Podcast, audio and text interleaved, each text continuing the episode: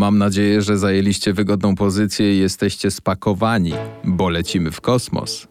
A tak serio, już bez żartów, dajcie głośniej, na ten moment, ten jedyny. Później możecie naprawdę ściszyć, e, słuchać e, bardzo cicho albo nie skupiać się na tym. Żartowałem, no oczywiście skupiajcie się, bo ważne rzeczy będą, ale tutaj przez ten jeden moment dzieją się cuda. Zanim historia kolejnej gwiazdy, to jeszcze mały przystanek psychodela. Panie i panowie, The Doors.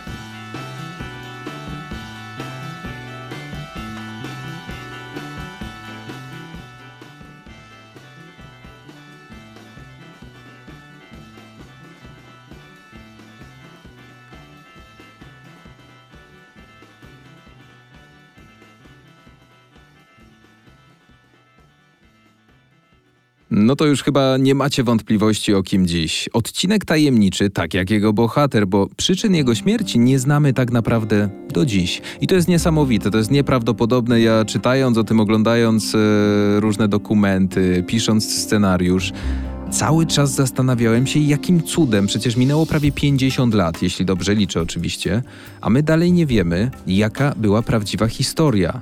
Nie wiemy, co się wydarzyło. Znamy alternatywne historie, znamy oficjalną, ale nie wiemy, co się wydarzyło. I sam nie wiem, czy to dobrze, czy źle, bo oficjalna historia jest taka, że była to niewydolność serca, a nieoficjalna. Okej, okay, o tym za chwilę. Poznaj tajemnicze okoliczności śmierci gwiazd. Ostatnie dni legendy. Dziś ten jedyny. Jim Morrison. I teraz tak, Wikipedia mówi: poeta, wokalista, lider The Doors, oczywiście, prozaik, aktor, reżyser, scenarzysta, a świat mówi najseksowniejszy frontman rockowej sceny lat 60.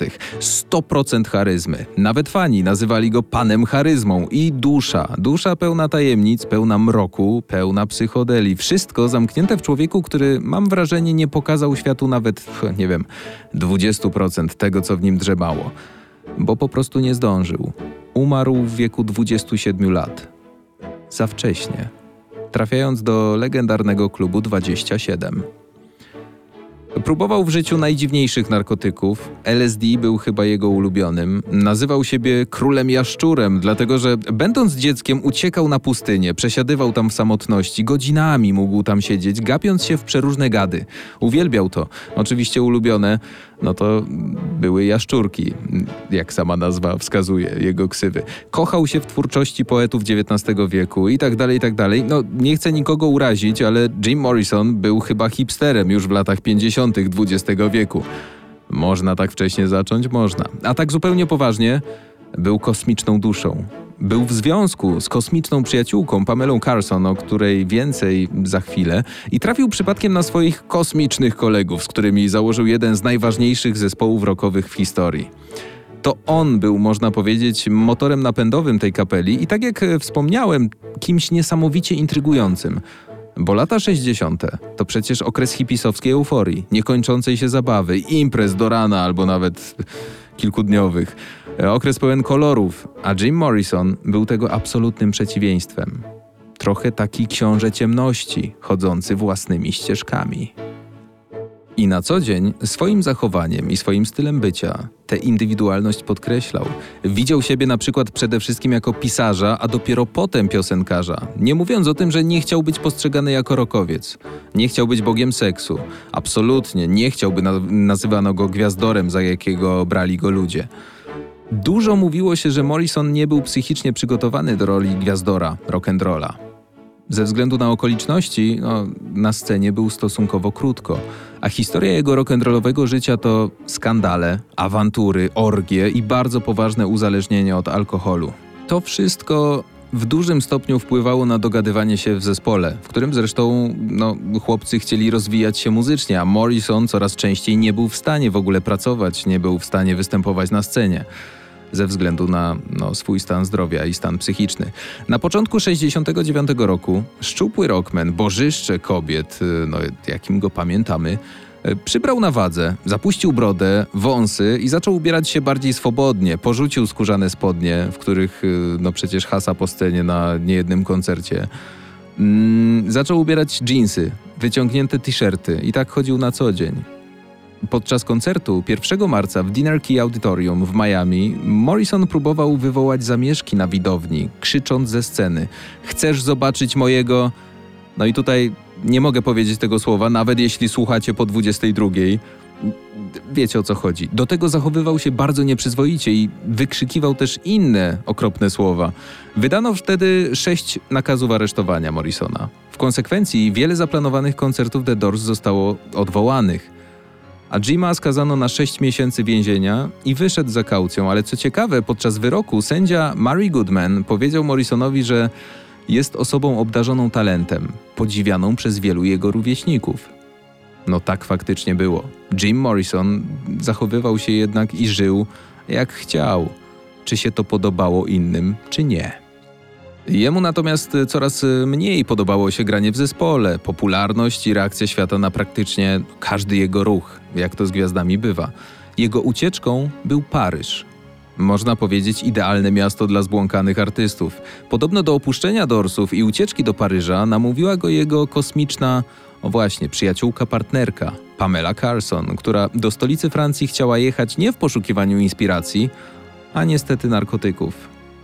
Morrison nie dał się długo namawiać. Cofamy się w czasie do 2 lipca 1971 roku. 18 godzin przed śmiercią Jim Morrison przebywał w apartamencie przy Rue Boutray, próbując pisać. Tego dnia coś go jednak zablokowało. Nie był w stanie przelać na kartkę ani jednego słowa. Czuł się bardzo źle, walczył ze stanami lękowymi. Odwiedził go wtedy Ellen Roney, jego przyjaciel, z którym znał się jeszcze ze szkoły filmowej. Bardzo lubili spędzać razem czas. W Paryżu no, spędzali go bardzo dużo razem. Roney zabrał Morrisona na spacer. Chodzili po żydowskiej dzielnicy.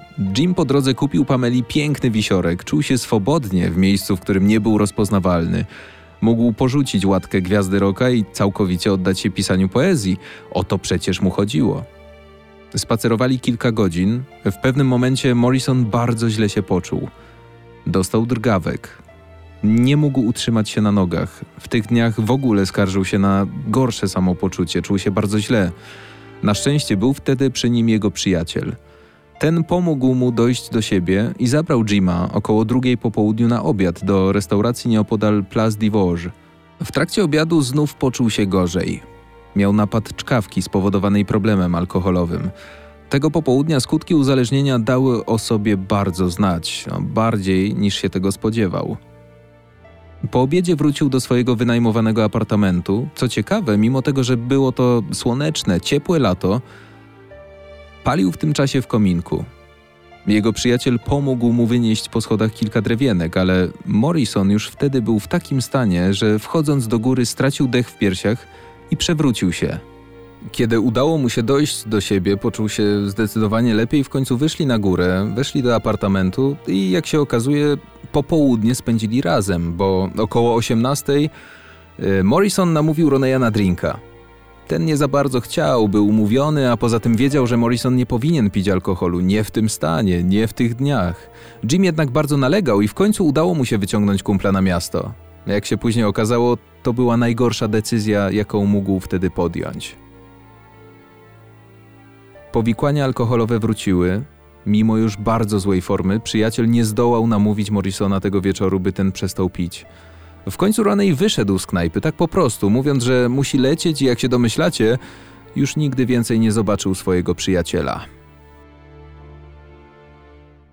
Morrison zdecydował, że zostanie jeszcze w knajpie, oczywiście dopijając e, to, co zamówił. Mm, I chwilę później, po tym jak z niej wyszedł, spotkał się ze swoją dziewczyną, Pamelą Carson, która, jak wspominają osoby z jego otoczenia, w dokumentach też, e, które oglądałem, e, które czytałem, była najgorszym kompanem do życia, jakiego można było sobie wyobrazić. Sprowadzała go na drogę alkoholu i narkotyków, na tę najgorszą drogę. Wybrali się tego wieczoru razem do kina, na film, który zresztą polecił im Roney. Po seansie wrócili do apartamentu. Nie po to, żeby pić, bo to jeszcze byłoby normalne, znając tryb życia Morrisona. Ale dlaczego wspomniałem o tym, że Pamela miała zły wpływ na Jima? Bo tej nocy wzięli razem heroinę. Morrison spróbował jej po raz pierwszy w życiu. Oglądali filmy, słuchali płyt i brali jej coraz więcej. O 3.30 zaczęło się najgorsze. Obydwoje leżeli na kanapie. W pewnym momencie Morrison zaczął się dusić. Jego organizm nie wytrzymał alkoholu i dużej dawki heroiny. Za dużej. Przerażona tą sytuacją Pamela chciała wezwać karetkę, ale Jim zabronił jej. Powiedział, że wszystko jest ok, żeby poszła się położyć do sypialni, a on bardzo chętnie weźmie gorącą kąpiel. I tak zresztą zrobił. O czwartej nad ranem Pamela obudziła odgłosy dobiegające z łazienki. Wbiegła do środka i zobaczyła Morrisona wymiotującego krwią, leżąc w wannie pełnej gorącej wody. Wciąż nie chciał, by ta wezwała lekarza. Powiedział Pameli, żeby poszła spać, że wszystko jest w porządku, a on dołączy do niej za kilka minut. To się jednak nie wydarzyło. 3 lipca 1971 roku o 6 rano Pamela obudziła się w łóżku sama. Zaniepokojona po raz kolejny pobiegła do łazienki, w której znalazła Morrisona w tej samej pozycji, w wannie, pełnej wody pomieszanej z krwią. Tylko, że Jim Morrison już wtedy nie reagował. Jak wynika z dokumentów, które sprawdzałem, podobno myślała, że Morrison robi sobie z niej żarty. Jak zresztą często robił. Pomyślała, że pewnie żartuje, więc poczeka chwilę, a on na pewno się ocknie i zacznie po prostu się z tego wszystkiego śmiać. Po kilku minutach zdała sobie sprawę, że to nie są żarty. Wpadła w histerię. A że nie potrafiła mówić po francusku, nie była w stanie zadzwonić po karetkę. Zadzwoniła do Roneya, przyjaciela Morrisona, żeby ten to zgłosił. Zanim pojawili się medycy, do apartamentu wbiegł strażak Ellen Raison. Z jego relacji wynika, że w chwili, kiedy zobaczył mężczyznę leżącego w wannie, nie miał pojęcia, że ta osoba to Jim Morrison, lider grupy The Doors. Wspominał, że woda była różowa. No właśnie, prawdopodobnie od krwi. Była ciepła, ciało również. Dlatego uznał, że Morrison może wciąż żyć. Razem z sanitariuszem wyjęli jego ciało z wanny i podjęli się resuscytacji. Bezskutecznie. Jim Morrison został uznany za zmarłego rankiem 3 lipca 1971 roku. Przyczyna śmierci oficjalna niewydolność serca. Do dziś sekcji zwłok nie wykonano, jak wspominałem. I teraz te nieoficjalne przyczyny. To jest dla mnie niesamowite, tak jak mówiłem, nieprawdopodobne i warto o tym trochę więcej poczytać, poszperać, bo sam byłem totalnie zaskoczony tymi historiami. Jedna z nich głosi, że zanim Pamela zadzwoniła po karetkę, wykonała telefon do dealera, który dostarczył im heroinę. Zdenerwowana miała powiedzieć mu, że przez jego towar Morrison właśnie umarł w wannie. Dealer miał przekazać Pameli, by ta natychmiast spuściła resztkę narkotyków w toalecie, no żeby zatrzeć ślady. Ten sam dealer miał podobno niedługo po tym uciec do Marrakeszu, żeby uniknąć odpowiedzialności.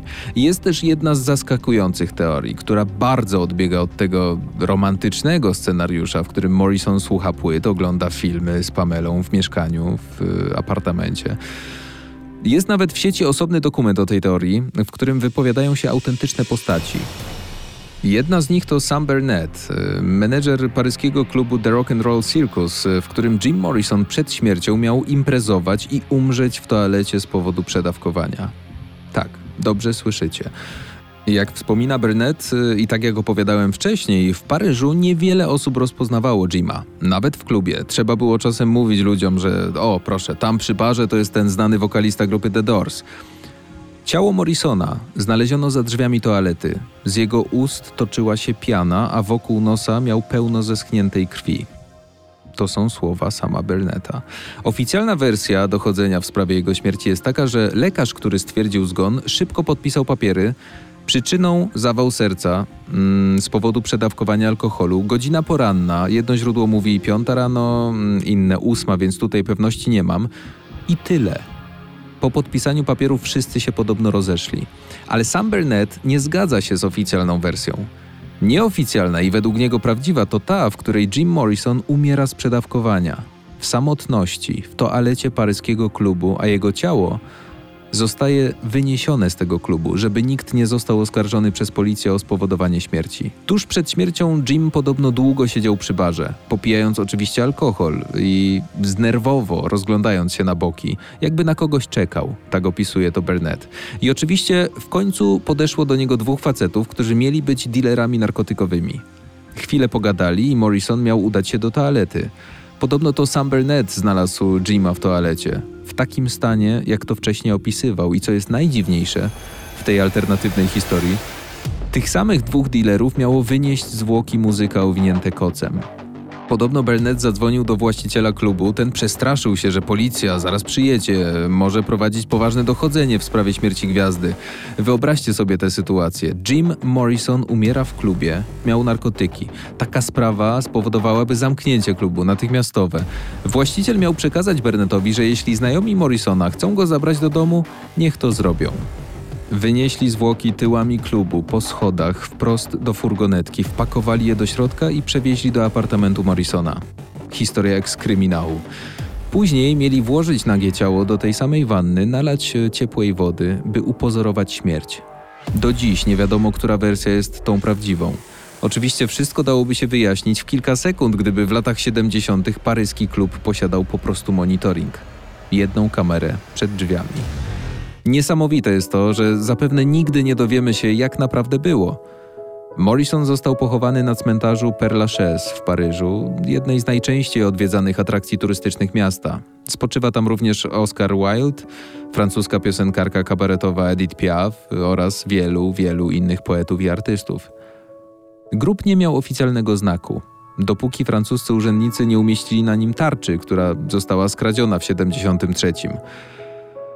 E, ten grób został e, wymieniony w spisie cmentarzy z nazwiskiem Morrisona niepoprawnie ułożonym jako Douglas James Morrison, a przez lata nagrobek no, był wielokrotnie niszczony przez wandali.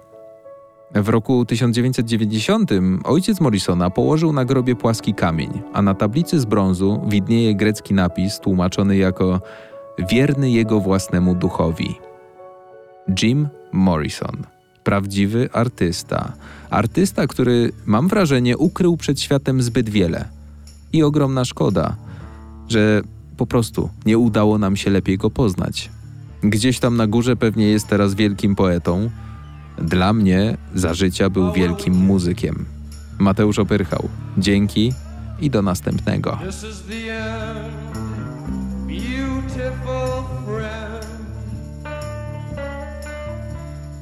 This is the end, my only friend, the end of